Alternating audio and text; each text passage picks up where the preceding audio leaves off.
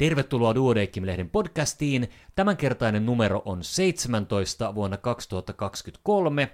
Mä olen Kari Hevossaari, lääkäri, ja mun kanssani tästä numerosta on keskustelemassa D-lehden päätoimittaja Annikka Kalliokoski. Anni, tervetuloa. Kiitos, Miten menee? kiitos, hyvin menee. Me tunnetaan, äh, lehden lukijat toki tietää sut. Kertoisitko kuitenkin neljällä sanalla tai lauseella, kuka sä oot? Hmm, siis neljä pointtia. Neljä pointtia, Joo. kato tälleen, ete- eteenpäin on menty. Kyllä. No siis mä oon kliinisen farmakologian ja lääkehoidon erikoislääkäri. Mä oon viidettä vuotta Duodeckim-lehden päätoimittaja. Tykkään ulkoilla ja voimailla. Ja mulla on kuusi bonuslasta ja terrieri. Noni, siinäpä nuo tuli. Kiitoksia. Tässä podcastissa me käsitellään muutama artikkeli tämänkertaisesta numerosta. Anni, mitkä sä oot valinnut? Mulla oli täällä niin kuin kaksi katsausartikkelia. Ja ensimmäinen oli tämmöinen kuin suunielusyöpä ja elämänlaatu. Joo, Ja sitten sähkötapaturmat. yes. Mitäs sä oot? Mä oon puolestani valinnut yhden pääkirjoituksen kuvantaminen päivystysruuhkien ja tehokkuusvaatimusten paineessa ja katsausartikkelin lasten ja nuorten ihomelanooma. Lähdetäänkö liikkeelle? Lähdetään.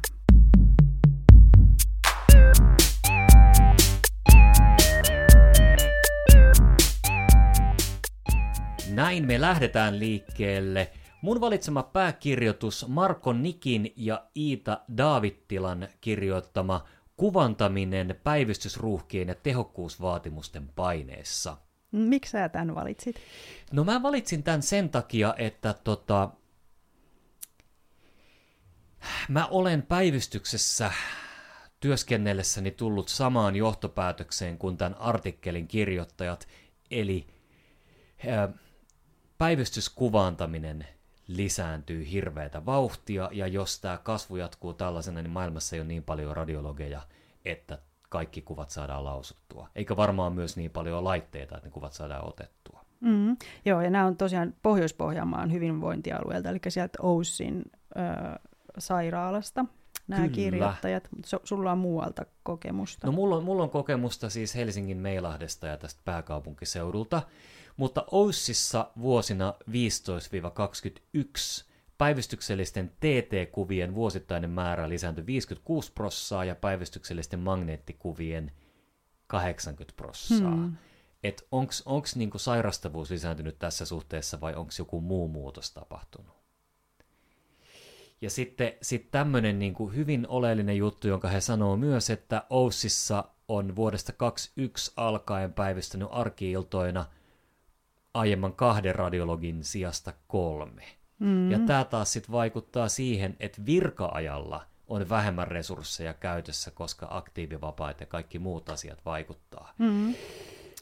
Joo. Ja sitten se, että tässä sanotaan myöskin, että tämä päivystysajan työ on kalliimpaa kuin päivätyö. Niin. Ja sitten myöskin se sit toinen juttu, että toi työn laatu on väistämättä heikompaa kuin virka-aikana, koska siellä on alituinen kiire siellä päivystyssä ja päivystyksessä ja sitten ei välttämättä ole näiden suppeiden erityisalojen konsultaatioita käytettävissä. Näinpä.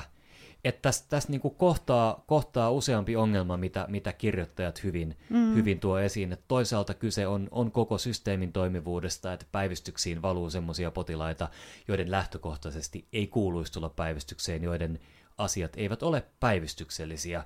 Ja, ja päi, päivystyksellisen siis voisi määritellä tällä tavalla, että Äkillinen sairastuminen, vamma, pitkäaikaissairauden vaikeutuminen, toimintakyvyn heikkeneminen, joka vaatii välitöntä, ja arviot, välitöntä arviota ja hoitoa, jota ei voida siirtää ilman sairauden pahenemista tai vamman vaikeutumista. Ja Mhm. aika harvalla päivystyksessä tätä on. Niinpä. Et, mutta et sitten ihmisenä ymmärrän sen, että moni, joka kokee, että ei saa apua muualta, terveyskeskukset on niin tukossa, että ainakin jos mä tuun päivystykseen ja jonotan, niin sitten mä kohtaan lääkärin. Ja sitten kun ihminen on tullut päivystykseen ja kohtaa lääkärin, ja lääkäri ymmärtää, että tämä asia tulee vaatimaan kuvantamista mm. jossain vaiheessa, no miksei kuvattaisi nyt, kun hän mm. kerran on täällä. Mutta sitten kun tämä kasaantuu, niin, niin sitten sit ollaan tilanteessa, että päivystyskuvantaminen vaan lisääntyy, Toinen asia, otetaan varmuuden vuoksi kuvia päivystyksessä. Kun tos nyt on toi TT eli totuuden donitsi, niin miksi mä tässä arpoisin kaiken maailman tutkimusten kanssa, kun mä voin vaan surauttaa hmm. kuvan.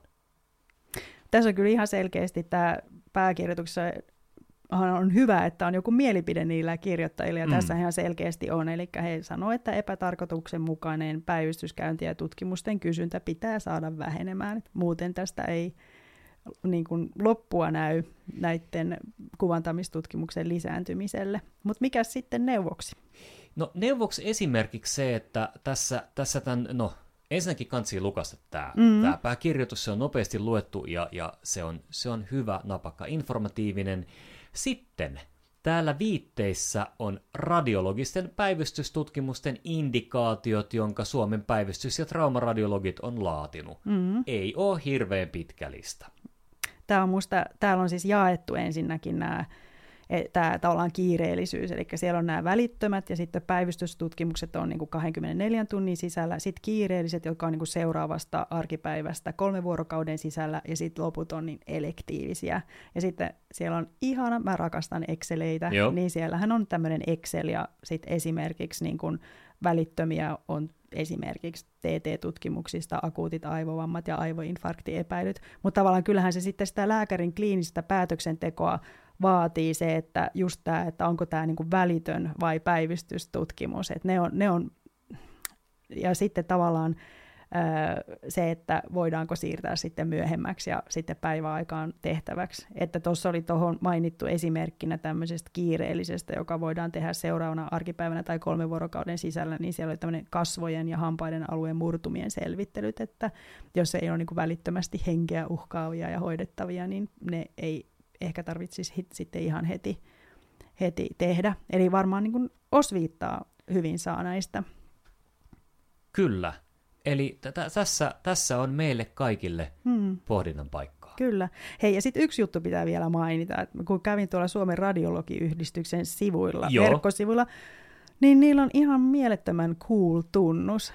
Eli siellä on tämä ihan perinteinen Eskulapiuksen sauva, mutta sitten sillä käärmeellä, joka on siinä sauvan ympärillä, niin sen silmistä lähtee sellaisia röntgensäteitä. Eli radiologeilla on röntgenkatse. Juuri näin.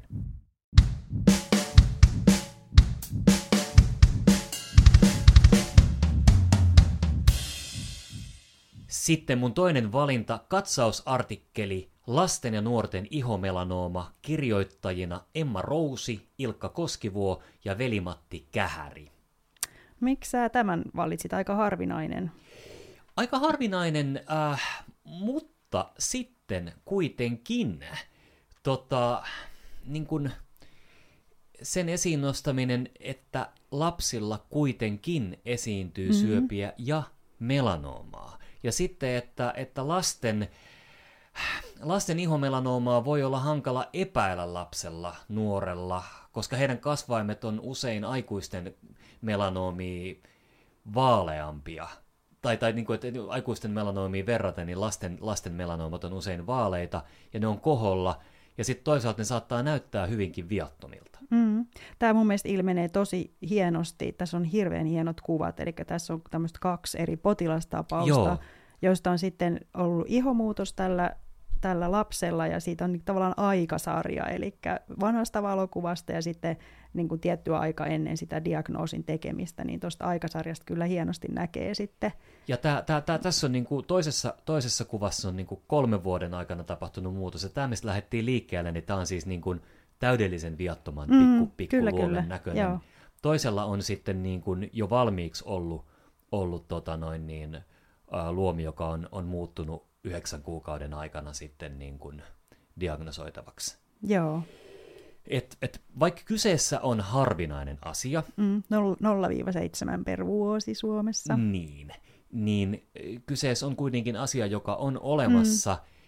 Mm. Äh, no, sitten jotta tämä nyt ei johtaisi siihen, että, että kaikki mahdolliset luomet revitään lapsilta irti, niin tämä artikkeli tuo myös hyvin esiin sen, että ajallinen seuranta näissä mm-hmm on, on, on tärkeää, siis valokuvin tapahtuva seuranta. Kyllä. Ja sitten tässähän on tämä, mitä tavanomaisessa melanomadiagnostiikassa diagnostiikassa käytetään tätä ABCD-kriteeristöä, eli asymmetria ja B, se border, sen niin kuin, epäsäännöllisyys. epäsäännöllisyys, sen reunan, sen ikään kuin sen luomen reunan, ja sitten C, eli color changes, eli värimuutokset, ja sitten diameter, eli se halkaisee, eli 6 milliä, niin tässä mainitaan, että nimenomaan erityisesti lasten ja nuorten osalta suositellaan lisättäväksi tämä E, eli evoluutio, millä painotetaan tämän kasvaimen muutoksen merkitystä siinä kliinisessä diagnostiikassa. Sitten myös tämmöinen niin kuin mainitsemisen arvoinen asia, asia ehkä ylipäätään liittyen, liittyen sitten ihomuutosten poistoon. Et kun on näitä erilaisia marginaaleja, millä poistetaan, niin, niin, niin että sen, sen niin kuin alkuperäisen poiston marginaalin pitäisi olla hyvin pieni sen takia, että tota, imusuonisto melanoomasta, äh, että niin kuin melanooma-diagnoosin yhteydessä, niin sitten taas se imusuonisto pysyisi ehjänä vartija imusolmuketutkimusta ajatellen, ja sitten, että jos on tarvetta tehdä lisäpoistoa, niin kun kahmastaan se lisäpoistomarginaali, että sitten siihen jää aivan mahdotonta onkaloa. Mm. Eli, eli toisin sanoen, että aluksi pienet marginaalit. Joo. Tuossahan sanottiin, että periaatteessa näitä lastenkin luomia paikallispuudutuksessa voisi sitten terveyskeskuksessa poistaa, mutta jos on kasvojen alueella, niin ei mielellään. Ja joka tapauksessa sitten se diagnostiikka ja jatkohoito, niin se on tämmöinen moniammatillinen ryhmä, joka sitten yliopistosairaalassa sen hoitaa. Että näin, että tämä on varmaan semmoinen hyvä asia, että pitää mielessä. Just näin. Ja ei tässä kaikki melanoomista tässä lehdessä vai mitä? Joo, siis jos melanooma kiinnostaa, niin tähän Samaan ö, numeroon on sijoitettu tämmöinen artikkeli kuin paikallisesti edenneen ihomelanooman hoito ja ihomelanooman esiliitännäishoito. Ja tämä on mun mielestä ihan yleislukijallekin, niin kuin itsekin olen, niin tässä on tosi kiinnostavia kuvia näiden modernien immunologisten hoitojen tehosta. Eli ihan kuvasarja, eli on iho, ihossa isot muutokset ja miten se sitten hoidon myötä pienenee. Ja sitten toinen, mistä en oikeastaan tiennytkään, että on olemassa tämmöinen kuin intransit etäpesäke. Se tarkoittaa, siellä on siis kuva Joo. tämmöisestä intransit etäpesäkkeestä ja se tarkoittaa sitä, että siihen primaarikasvaimeen ja sitten paikallisten imusolmukkeiden väliselle ihoalueelle voi tulla sitten tätä tavallaan tätä syöpäkylvyä ja tämmöinen etäpesäke, niin semmoisestakin on kuva, että sivistyin taas.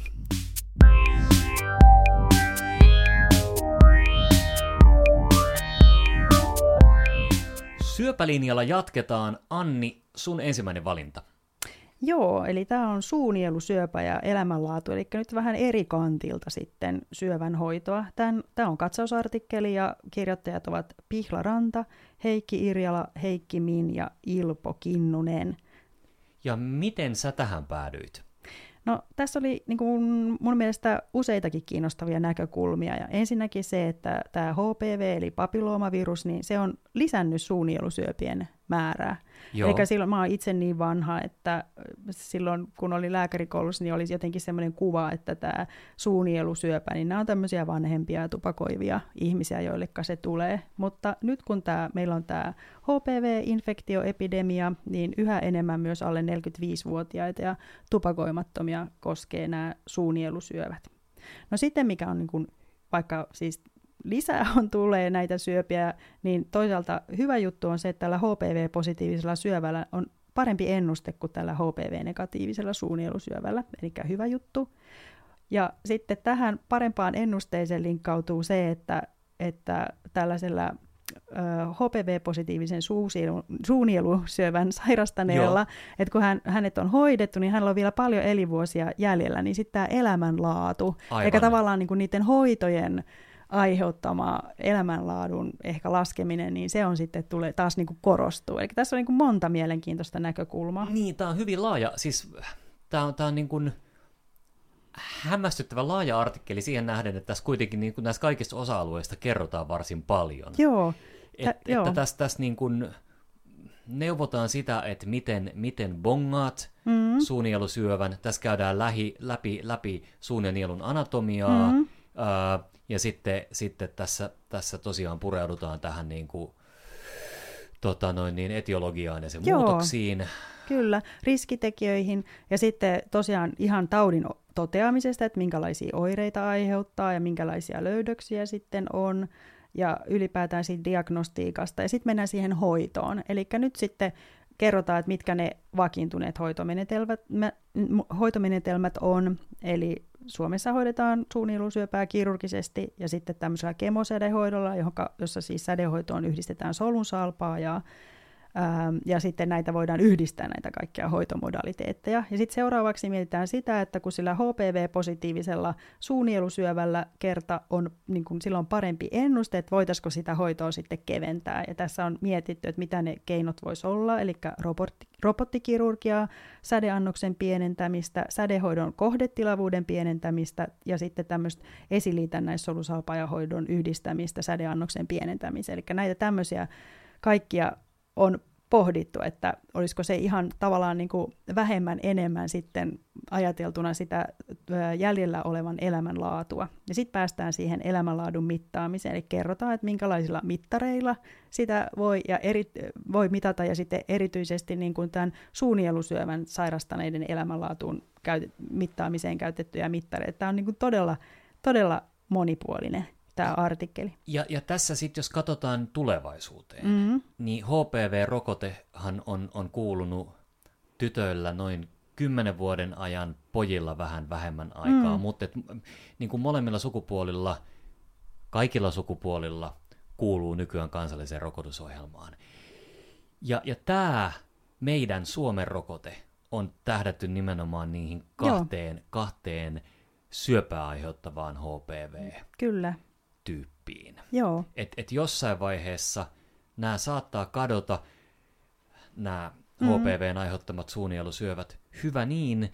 Mun tekee mieli nostaa esiin lääkärilehden varsin tuore tiedepääkirjoitus, jossa pohditaan sitä, että tämä Suomen rokote, HPV-rokote, ei kuitenkaan poista kondyloomia. Mm. Et sitä varten pitäisi olla neli- tai yhdeksänvalenttinen mm. rokote. Ja esim. Australia on vaihtanut tähän yhdeksänvalenttiseen rokotteeseen, ja rokotetuissa ikäluokissa kondyloomat on lakannut. Joo, ja sitten kyllähän sehän on niinku aivan mahtavaa, jos päästään näistä HPV liittyvistä pahanlaatuisista sairauksista jollain aikajänteellä eroon, mutta kyllähän siinä ihan sen kondylooman hoitoonkin menee terveydenhuollon kustannuksia, ja kyllä eihän se nyt mitään mukavaa sille potilaalle ole. Jos näin. meillä on niinku keino ehkäistä sairauksia, niin Miksi ei Miksipä ottaa sitä ei. käyttöön? Mm. Rokotepäättäjät, tämä teille ajatukseksi.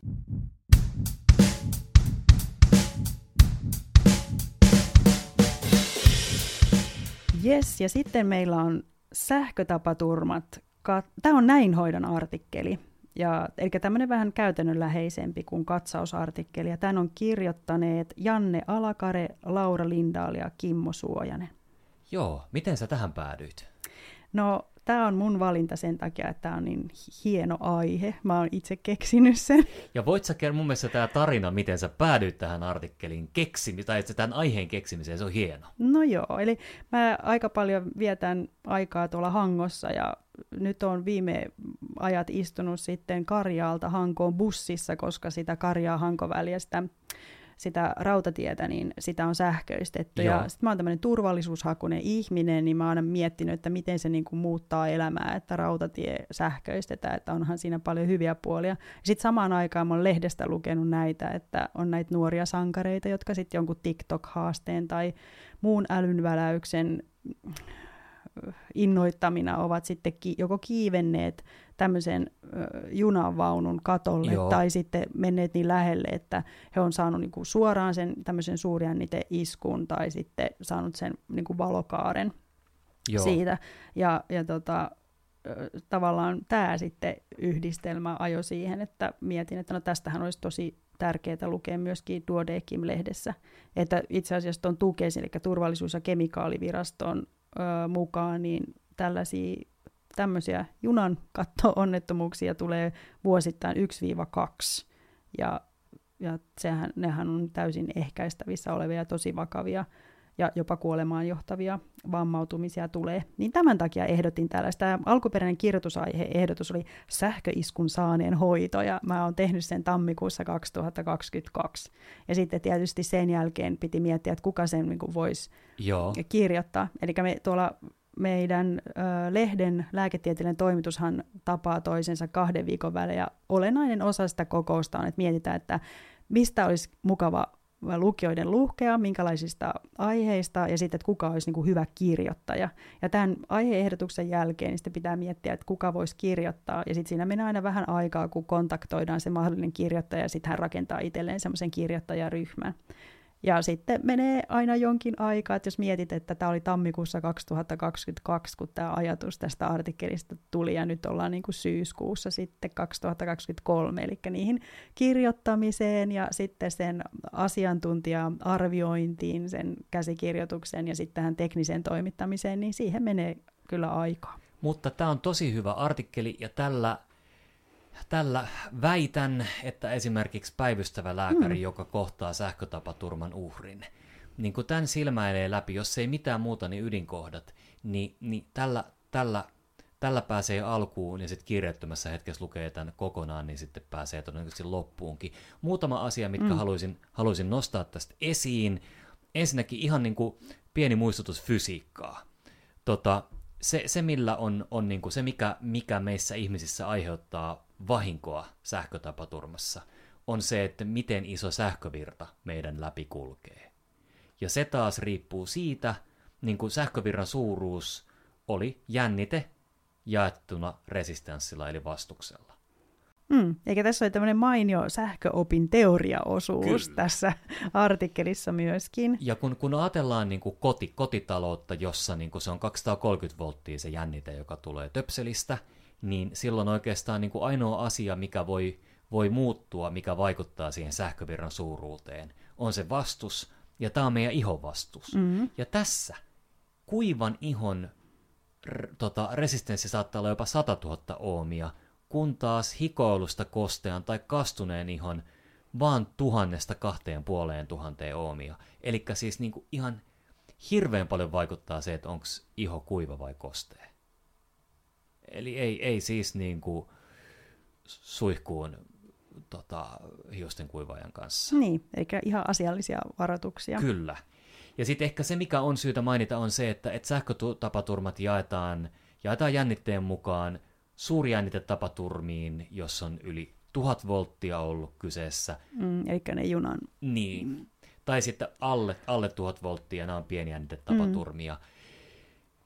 Ja pienjännitetapatuurmassa niin kuin vaikka sähkömiehiä, jotka on saanut vähän kynsilleen mm. asentaessaan laitteita, tai sitten teessä itse henkilöitä, jotka on saanut kynsilleen, niin tulee kuitenkin päivystyksiin. Ja ehkä tässä tämän, tämän mainitseminen, että jos pieni jännitetapaturmapotilaan EKG on normaali eikä ole palovammoja tai merkittäviä oireita, ei sairaalatutkimukset tai seuranta ole aiheellisia. Mm, eli aika niin kuin, helpottava tieto. Varmaan näitä mä luulisin, että näitä tulee ihan jonkin verran niin kuin, ihan puhelinsoittojakin ja muuta Kyllä. terveydenhuollon yksiköihin. Mutta sitten taas suurjännitetapaturmat. Mm. Et, et siinä saattaakin käydä silleen, että virta menee ihon läpi, ja sitten jos virta pääsee ihon, ihon läpi, niin ihonalaskudosteen resistenssi on hirveän paljon pienempi. Mm. Et sit, sit voikin olla silleen, että iholla on pieni palovamma, mutta ihon alla on valtavia palovammoja. Mm. Tässä on taas kerran niin kuin hienot kuvat tässä artikkelissa, eli tässä on tämmöisestä suurjännitevammasta, jossa virta on läpässyt ihon useista kohdista, ja tämä on varmaan ihan jossain palovamma-yksikössä hoidettu tämä henkilö aika hurjan näköistä. Ja sitten taas on tämmöinen lapsen kotitaloussähköstä saama sähkövamma, eli leikki-ikäisen on pitänyt mennä työntämään metallitikku sinne pistorasiaan, mm. niin että mitä siitä voi seurata. Eli tästä, jos jäisi mieleen ainakin se, että jos on ollut jännitettä yli tuhat volttia, mm. niin kannattaa, kannattaa suhtautua aika vakavasti siihen, että isompia vammoja voi olla jopa piilossa. Mm. Tässä on vielä muuten sokerina pohjalla on viime yönäkin salamoinin salaman Totta. iskut. Joo. Eli siitäkin on kerrottu, että aika harvoin tulee tämmöisiä suoria salaman iskuja, mutta sitten tämä, että jos on tota, tavallisempaa on se, että on sen iskukohdan läheisyydessä ja tämmöinen henkilö altistuu sitten maaston tämmöiselle hetkelliselle jännite kentälle, josta seuraa sitten jänniteero jalkojen välillä, eli niin kutsuttu askeljännite, Joo. niin sekin voi sitten olla ö, vaarallinen. Ja tässä on niin kuin, mikä on vielä poikkeavaa, että jos on saanut salaman iskun, niin silloin mm, tämä lähtörytmi on yleensä asystole, kun muilla ilmeisesti se on sitten kammiovärinä. Joo. Mutta kuitenkin elvytetään ihan elvytysprotokollan mukaan. Ja toinen, mikä oli kanssa aika hurja juttu, en ehkä tullut ajatelleeksi, että etälämauttimet on myöskin käsitelty tässä. Kyllä, mutta niistä harvoin seuraa hengenvaarallisia sähkö, sähköiskuja. Onneksi. Onneksi.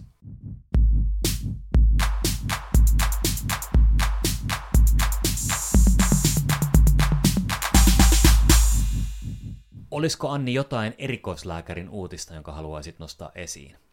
No mulla kyllä on, ja se on siis reumataudit, ja näitähän sitten toimittaa Laura Kuusalo, Joo. niminen kollega. Ja täällä oli tämmöinenkin, että viikonkin metotrexaattitauko parantaa influenssarokotevastetta. Ja tämä on mm, julkaistu, tää, tässähän siis referaateissa niin kun kerrotaan jostain kansainvälisestä julkaisusta sen sisällöstä lyhyesti, niin tämä on American College of Rheumatology niin tämmöisestä Arthritis ja Rheumatology-lehdestä. Ja tässä siis kerrotaan, että nivelreumapotilaiden rokotevaste influenssarokotuksen jälkeen oli yhden viikon metotrexaattitauon jälkeen yhtä hyvä kuin kahden viikon tauon jälkeen. Eli tässä oli niin kuin, verrattu siitä, tämä sama ryhmä oli aiemmin ö, tehnyt semmoisen tutkimuksen, että että tämä humoraalinen immunivaste influenssarokotukselle paranee, kun metotrexaattihoito tauotetaan kahdeksi viikoksi rokotuksen jälkeen. Eli jätetään, niin kuin, kun metotrexaattihan annetaan aina kerran viikossa, niin, eli jätetään kaksi annosta pois, niin nyt he halusivat sitten testata, että no mitä jos tauotettaisiin vaan niin kuin viikoksi, eli jätettäisiin vaan se yksi annos pois, niin, niin miten sitten kävisi. Ja tässä sanotaan, että, että 4 ja 16 viikon kuluttua rokotevasteissa ja nivelreuman aktiivisuudessa ei ollut merkittäviä eroja näiden ryhmien välillä. No niin, eli ja, yhden annoksen välin jättäminen joo. riitti. No sit lop- niin, no loppukaneettina vielä, että Suomessa tätä metotrexaatin tauottamista ei ole yleensä edes suositeltu. Okay. Joo, ja sitten, mutta et jos on näin, että potilas niin kun ehdottomasti haluaisi, eli sitten vaikkapa pelkäisi sitä influenssaa niin paljon, niin tämä kertoo sen, että se yksi viikko riittää. Noniin. Ja tässä vielä, tämä on niinku aivan tosi hieno, jos käy katsoa sitä alkuperäisjulkaisua, siihen on siis suora linkki tuossa tuossa verkkolehdestä pääsee heti kliksauttamaan tuosta linkistä, niin siellä on tosi hieno visuaalinen abstrakti ihan vapaasti katseltavissa, jossa kerrotaan se tutkimuksen niin kuin asetelma. Yes, mä taas otin tämmöisen äh, tieteestä artikkelin Marko Salmi tätä palstaa ylläpitää Kuka on hyttysmagneetti? Mä arvasin, että sä otit sen, siksi mä en ottanut sitä itse. Hähä. Gambiassa on toteutettu kenttäolosuhteita jäljittelevä koe, ja tota, sen, sen perusteella on, on todettu, että kyllä hiilidioksidi, joka kulkee ilman mukana, niin se houkuttelee hyttysiä, ja kyllä niin kuin jotkut meistä erittää ihostaan ja ihomikrobistostaan sellaisia yhdisteitä, jotka houkuttelee hyttysiä hmm. enemmän kuin toiset. Eli, eli toisin sanoen, että hyttyset käy hanakammin toisten kuin joidenkin muiden kimppuun. Mm, tästä aika arkipäivän kokemusta aika useinkin kuulee suunnista ja kavereilta. Mutta eli nyt sille on myös niin kuin tiete- tieteellistä pohjaa. Ainakin jos Kambiassa suunnistetaan. Mites Anni, oltaisiko me käsitelty tämä lehti? Lehti. Haluttaisiko me puhua vielä jostain muusta? No kyllä me varmaan haluttaisiin. Tässähän on aivan hirvittävän hienoja artikkeleita monta, eli kannattaa tietenkin tutustua, mutta kyllähän tässä nyt ensimmäistä kertaa tehdään tämmöinen Duodekim-lehti podcasti, niin tämä on, tämä on varmasti keskustelun arvoinen asia, että meidän noita aikaisempia, eli niitä joka numerosta tehtyjä duokkaripodcasteja ja sitten näitä ää, näitä Duokkari Extra, joita on tehty noista teemanumeroista, niin tähän tosi paljon on kuunneltu, eli viime vuonnakin meidän podcasteille kerrottu yli 100 000 kuuntelukertaa, mm. se, on, se on tosi paljon, ja varsinkin näistä tota, teemanumeroista niin on tullut paljon, paljon tota, kiittävää palautetta, eli tavallaan se, että ollaan niin kuin ehkä enemmän enemmän sitten pureuduttu johonkin tiettyyn aiheeseen, niin sen takia nyt sitten lähdetään tämmöiselle linjalle. Just näin. Eli tästä eteenpäin kaikki, kaikki Duodeckim-lehden podcastit on, on tämän tyyppisiä, että täällä on pääsääntöisesti kaksi ihmistä äänessä, joskus ehkä, Mm. ehkä kolmekin, jos me saadaan teema, teemaosioihin mukaan, mukaan näitä niin teeman erikoistoimittajia. Mutta eli minä, minä Kari Hevossaari, joka on lääkäri, niin täällä länkyttelen, mutta sit mun seurana on, on aina Duodeckim-lehden toimituksen jäsen. Pääsääntöisesti myöskin kollega. Yes. Ja sitten, sinä hyvä kuulija, miten näitä pystyt kuuntelemaan, niin kyllä jatkossakin Terveysportin etusivulta löytyy linkit ja, ja D-lehden sivuilta, mutta kaikista helpoin tapa kuunnella podcasteja on varmastikin erilaiset podcast-appit, podcast-sovellukset. Spotify on varmaan Suomen suosituimpia, Applen puhelimista löytyy suoraan podcastit-appi, sitten niitä on, on vielä erikseen, erikseen muita. Ja oikeastaan kaikissa on yhteinen ominaisuus, voit tilata podcastin helposti, jolloin aina kun tulee uusi jakso, niin sulle tulee ilmoitus, että uusi jakso on tullut, ja näähän ilmestyy joka toinen viikko samana päivänä kuin lehti. Kun kirjoitat Duodekim tai Duodekim-lehti podcast-appiin, niin löydät nämä. Onko sulle, Kari, koskaan tullut mieleen, että mitä se podcast oikein tarkoittaa? Mä, mä, mä oon käsittänyt, että se liittyy jotenkin niihin niin kuin, tota, iPodeihin, mitä oli, mm. mitä oli aikanaan. Joo, ja sitten iPodiin ja sitten broadcasting, Mm. eli siitä on tavallaan tullut se podcast.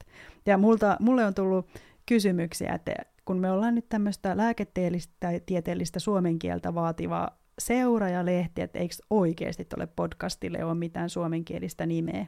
Ja olemme miettineet sitä ja kotimaisten kielten keskus Kotuskin on sitä miettinyt ja heidän mukaansa on ehdotettu erilaisia vastineita, kuten soitinlähetys, taskulähetys, podiohjelma, podio, äänijulkaisu, kuulento ja ääniö, mutta mikään näistä ei ole vakiintunut kieleen. Ja mekin on vissiin sitten niinku taivuttu sen, sen suhteen, että nämä on podcasteja tai podcasteja tai podeja. Mm. Tästä eteenpäin myöskin siis aikaisemmat, aikaisemmat Duodekim-lehden podcastit löytyy om- omina syötteinään, omina fiideinään. Siellä on Duokkari Extraa ja Vinkistä vihja, jota on myös julkaistu podcasteina, niin ni- niitä voi myös kuunnella ihan niin kuin putkea vaikka kuinka monta, koska ne on niin kuin omissa lokeroissaan. Hmm. Eiköhän tämä Kari nyt ollut tässä. Mä sanoisin, että tämä oli tässä. Annika Kalliokoski, päätoimittaja, kiitoksia. Kiitos.